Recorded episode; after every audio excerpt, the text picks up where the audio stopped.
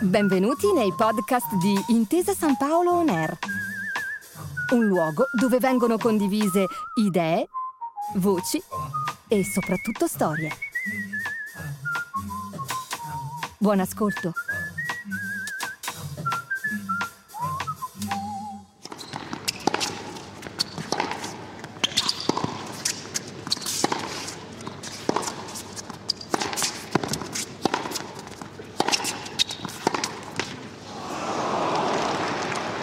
Forty love. Please take your seats quickly, ladies and gentlemen. Thank you. Love 15. Quiet please. Quando un gioco è antico e pieno di storia quanto lo è il tennis, i miti e le leggende si rincorrono l'una con l'altra. E quando li allinei tutti per farne un quadro, emerge un mosaico unico, in cui tra il vero e il raccontato non c'è più alcuna differenza. Ecco che allora, per esempio, anche la più semplice delle cose, come il conteggio dei punti, gode di una vita tutta sua, differente da qualsiasi altro sport giocato al giorno d'oggi, e tanto affascinante da ricordare, quasi per osmosi, le sue origini più antiche, che sotto diversa forma lo fanno risalire addirittura all'epoca di Agilulfo e Teodolinda, re e regina del regno longobardo che fu.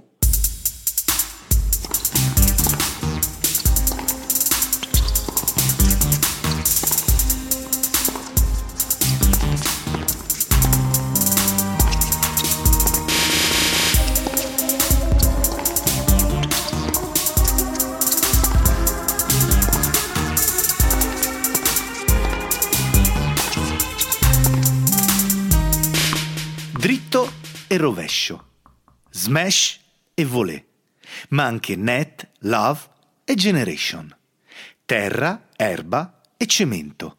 Le parole del tennis prendono vita e ci guidano in un viaggio tra epoche diverse, campioni e campionesse che hanno cambiato il gioco, partite e tornei leggendari che si fondono in un racconto solo. La lingua è come un reperto storico, un pezzo d'arte che ci tramandiamo l'un l'altro e in quanto tale chiunque la utilizzi partecipa a cambiarla e a renderla sempre più potente e più magica. Qui andremo alla scoperta delle parole che definiscono uno degli sport più amati e giocati al mondo, ricostruendo insieme, storia dopo storia, il lessico tennistico. Il lessico 15, 30, 40 gioco per vincere un game e te ne servono almeno 6 per vincere un set. In un conteggio strano che offre sempre l'occasione di rinascere e poi morire sportivamente centinaia di volte durante il corso di un match.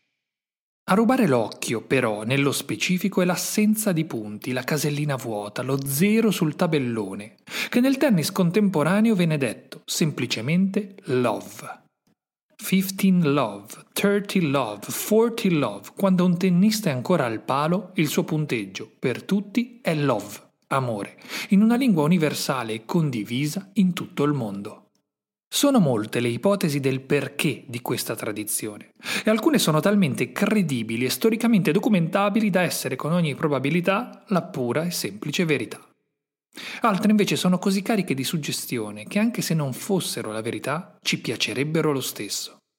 Quindi noi le racconteremo tutte e tre così che ognuna possa essere vera oppure falsa, o tutte vere o tutte false, dando al tennis e alla sua forma d'amore un'ulteriore aura di mistero. La prima teoria, che come si conviene agli storici più impolverati è ricercata eppure puntigliosa, sostiene che all'origine di tutto ci sia il concetto di onore. Gli olandesi pare usassero un'espressione colorita per descrivere una cosa fatta unicamente per passione, senza nulla in palio. Questa frase fatta, questo motto, ruotava intorno alla parola love, onore. Perché se quando sei in campo devi ancora fare un singolo punto, è proprio l'onore la sola cosa che resta.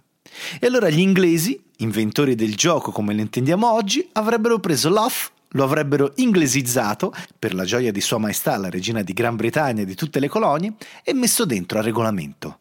Sempre di un furtarello linguistico si starebbe parlando anche per la seconda teoria, che a quanto pare ai britannici quando una cosa piace basta poco per darci sopra una mano di Union Jack e farla propria per sempre.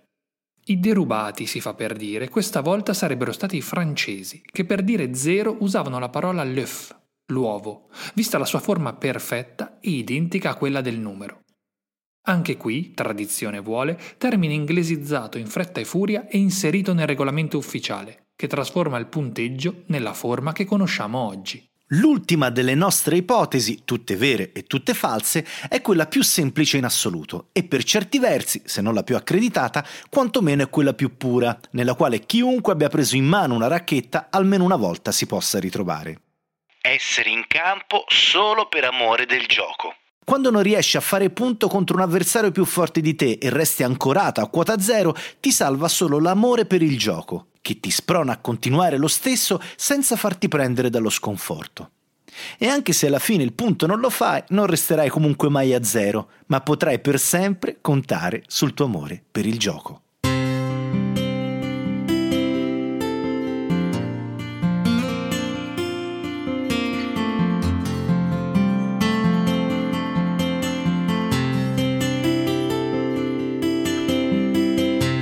Love, amore, può significare anche altro però, in un mondo variegato e pieno di aneddoti straordinari come quello del tennis. Prendiamo l'amore, per esempio, nel senso più romantico in assoluto. Andrea Agassi e Steffi Graf sono di certo la coppia più famosa della storia del tennis, perché entrambi erano stati numeri uno della propria classifica, e in certi casi la fama non si somma ma si moltiplica. In più il loro amore, sbocciato nei tumultuosi anni 90, ha sempre potuto contare su una platea di grandi appassionati diventata ormai di risonanza planetaria.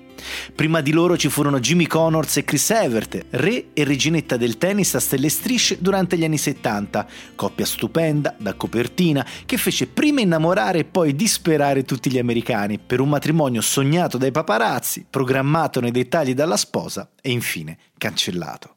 Ma non è un caso, infatti, e non è neppure un vezzo, che spesso l'atleta trovi più facilmente complicità in chi condivide le sue stesse sfide e ambizioni e paure.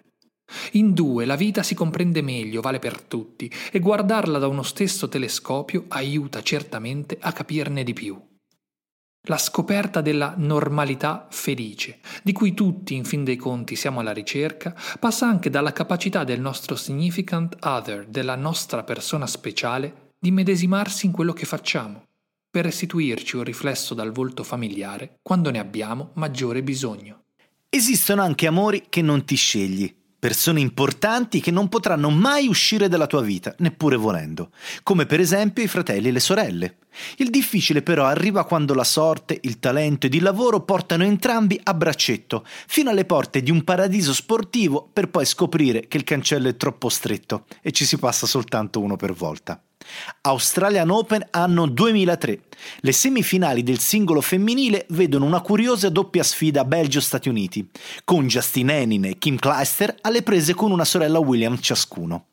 Venus vola in finale senza troppi patemi, con un doppio e perentorio 6 a 3, mentre alla sorella minore Serena servirà un'incredibile rimonta nel terzo set, da 1 a 5 a 7 a 5, annullando ben 5 match point, per guadagnarsi un posto nell'atto conclusivo del torneo.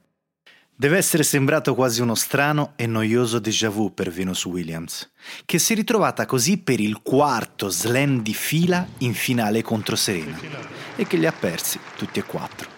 È dura la sorte di chi, pur essendo stata per 11 settimane la numero uno del mondo e pur avendo vinto quasi una cinquantina di titoli in carriera, si ritrova in casa la più formidabile delle avversarie. La sorellina, sorellina si fa per dire, Serena, di pochi mesi più giovane e, in molti sostengono, la più grande tennista di sempre. 73 titoli vinti in carriera e 316 settimane passate al numero uno del ranking mondiale per lei, che è diventata anche icona di stile e figura di riferimento per milioni di piccole tenniste. L'amore deve per forza lasciar posto alla cattiveria agonistica una volta in campo, in uno degli strani incroci tra cuore e mente che soltanto lo sport sa offrire. Che abbia vinto l'amore è scontato e va detto, perché tra i tanti trofei vinti l'uno a discapito dell'altra, le sorelle Williams possono anche vantare tre medaglie d'oro olimpiche, vinte spalla a spalla per un doppio semplicemente inarrivabile. Sei anni più tardi, sempre Melbourne, che a quanto pare in quanto a Love sembra essere un palcoscenico davvero perfetto. Questa volta però non si parla più di amore familiare, ma di una forma di reciproco rispetto che raggiunge vette forse ancora più alte, perché non scontate e quindi in parte misteriose. Alla finale degli Australian Open quell'anno arrivarono le due stelle più scintillanti di tutto il firmamento tennistico. giunti ormai all'ennesimo capitolo della loro saga e allo stesso tempo solo agli inizi di una rivalità storica che ha dato forma al circuito per quasi vent'anni. Il maiorchino Rafa Nadal si era guadagnato l'accesso all'ultimo capitolo del torneo australiano dopo una maratona di oltre 5 ore vinta contro il connazionale verdasco, mentre lo svizzero Roger Federer, sua maestà il tennis, aveva distrutto 3-0 il malcapitato Andy Roddick. L'attesissima sfida finale si pregustava essere piena di furore agonistico e di scambi mozzafiato, se è vero che i due, Federer e Nadal, si combattevano da anni lo scettro di atleta da battere. Eppure, più della partita, che fu comunque di straordinaria bellezza, a restare impressa nella mente di tutti resterà l'incredibile momento d'amore che i due supercampioni si scambiarono durante la premiazione finale. Rafa vinse quell'incontro, coronando una stagione straordinaria e lasciando qualche dubbio al grande Roger, che faticava a prendere le misure alla potenza dello spagnolo.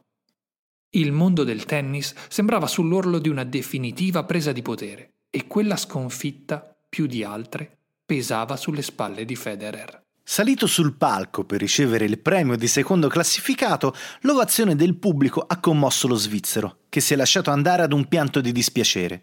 Ma Nadal, appena preso il microfono, prima ancora di ringraziare qualcuno, si è girato verso Roger e davanti a migliaia di persone ha detto queste indimenticabili parole.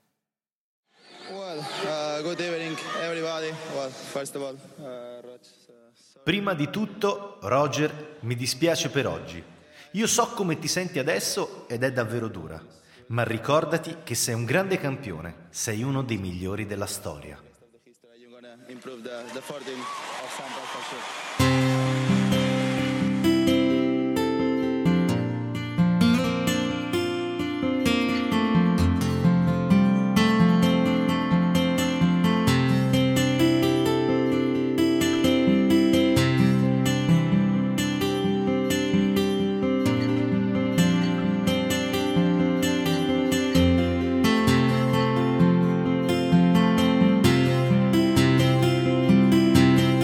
Amore per un'altra persona, love nel punteggio, amore per la famiglia, amore per un avversario che grazie al suo talento ti sprona a diventare la miglior versione di te. Manca solo l'amore più assoluto, quello per il gioco, quello per il tennis. Una forza, una passione condivisa che batte nel cuore di tutti e che nella fatica del gesto e nel talento dello spirito, per alcuni, diventa anche un sogno ad occhi aperti. Dell'amore per il gioco hanno scritto e parlato in tanti e ovunque ci sia desiderio, si sa, c'è anche il rischio di scottarsi. Pochi giorni dopo la finale di cui vi abbiamo appena raccontato, a migliaia di chilometri di distanza, nelle librerie americane di tutti i paesi di lingua anglofona comparve sugli scaffali un'opera voluminosa, intitolata Open, a firma di Andrea Agassi, uno dei tennisti più conosciuti, amati e chiacchierati della storia recente. Il testo fece scalpore, diventando un must della letteratura tennistica e sportiva, anche grazie al dettagliato e corposo racconto del racconto di amore e odio che il grande campione provava per il gioco.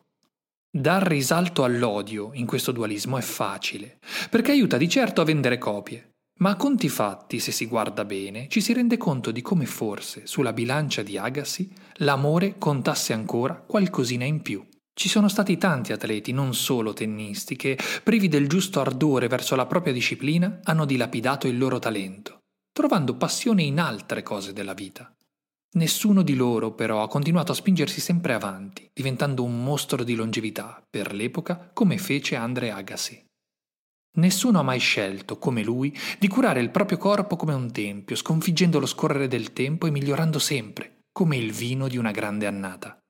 Nessuno ha scelto di studiare altrettanto gli avversari e di dedicarsi, anima e corpo, al proprio sport. Si paragona sempre lo sport all'arte, ma è un errore. L'arte a volte è solo l'estasi di un momento, una vita intera passata ad attendere l'ispirazione della vita, che dipinge il capolavoro senza tempo. L'arte è per sua definizione irripetibile e questo la rende magica per tutti. Lo sport invece è la continua e pesante ripetizione di un gesto, sempre uguale a se stesso, sempre identico, che nella definizione dello standard più alto diventa la stella polare per gli altri. Ore e ore spese a provare e riprovare a meccanizzare il gesto alla ricerca della performance assoluta. Serve dedizione, serve spirito di sacrificio per arrivare in alto. L'amore per il gioco dunque si nasconde qui, nell'umiltà del campione, che a differenza del tifoso e dell'appassionato non si invaghisce della bellezza di quel che accade sul campo, ma si innamora della fatica, si innamora dell'esaltazione del lavoro quotidiano, perché è quello che fa al buio, quando nessuno sta guardando, che gli permetterà di arrivare sul palcoscenico più luminoso. E non c'è nulla di più bello di qualcuno che ti ama anche quando si spegne la luce.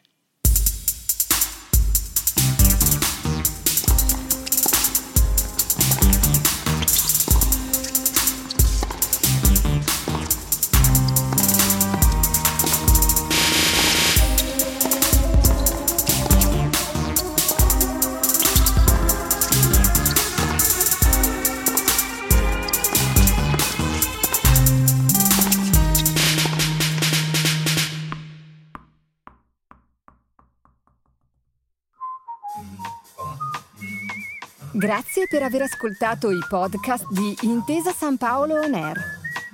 Al prossimo episodio.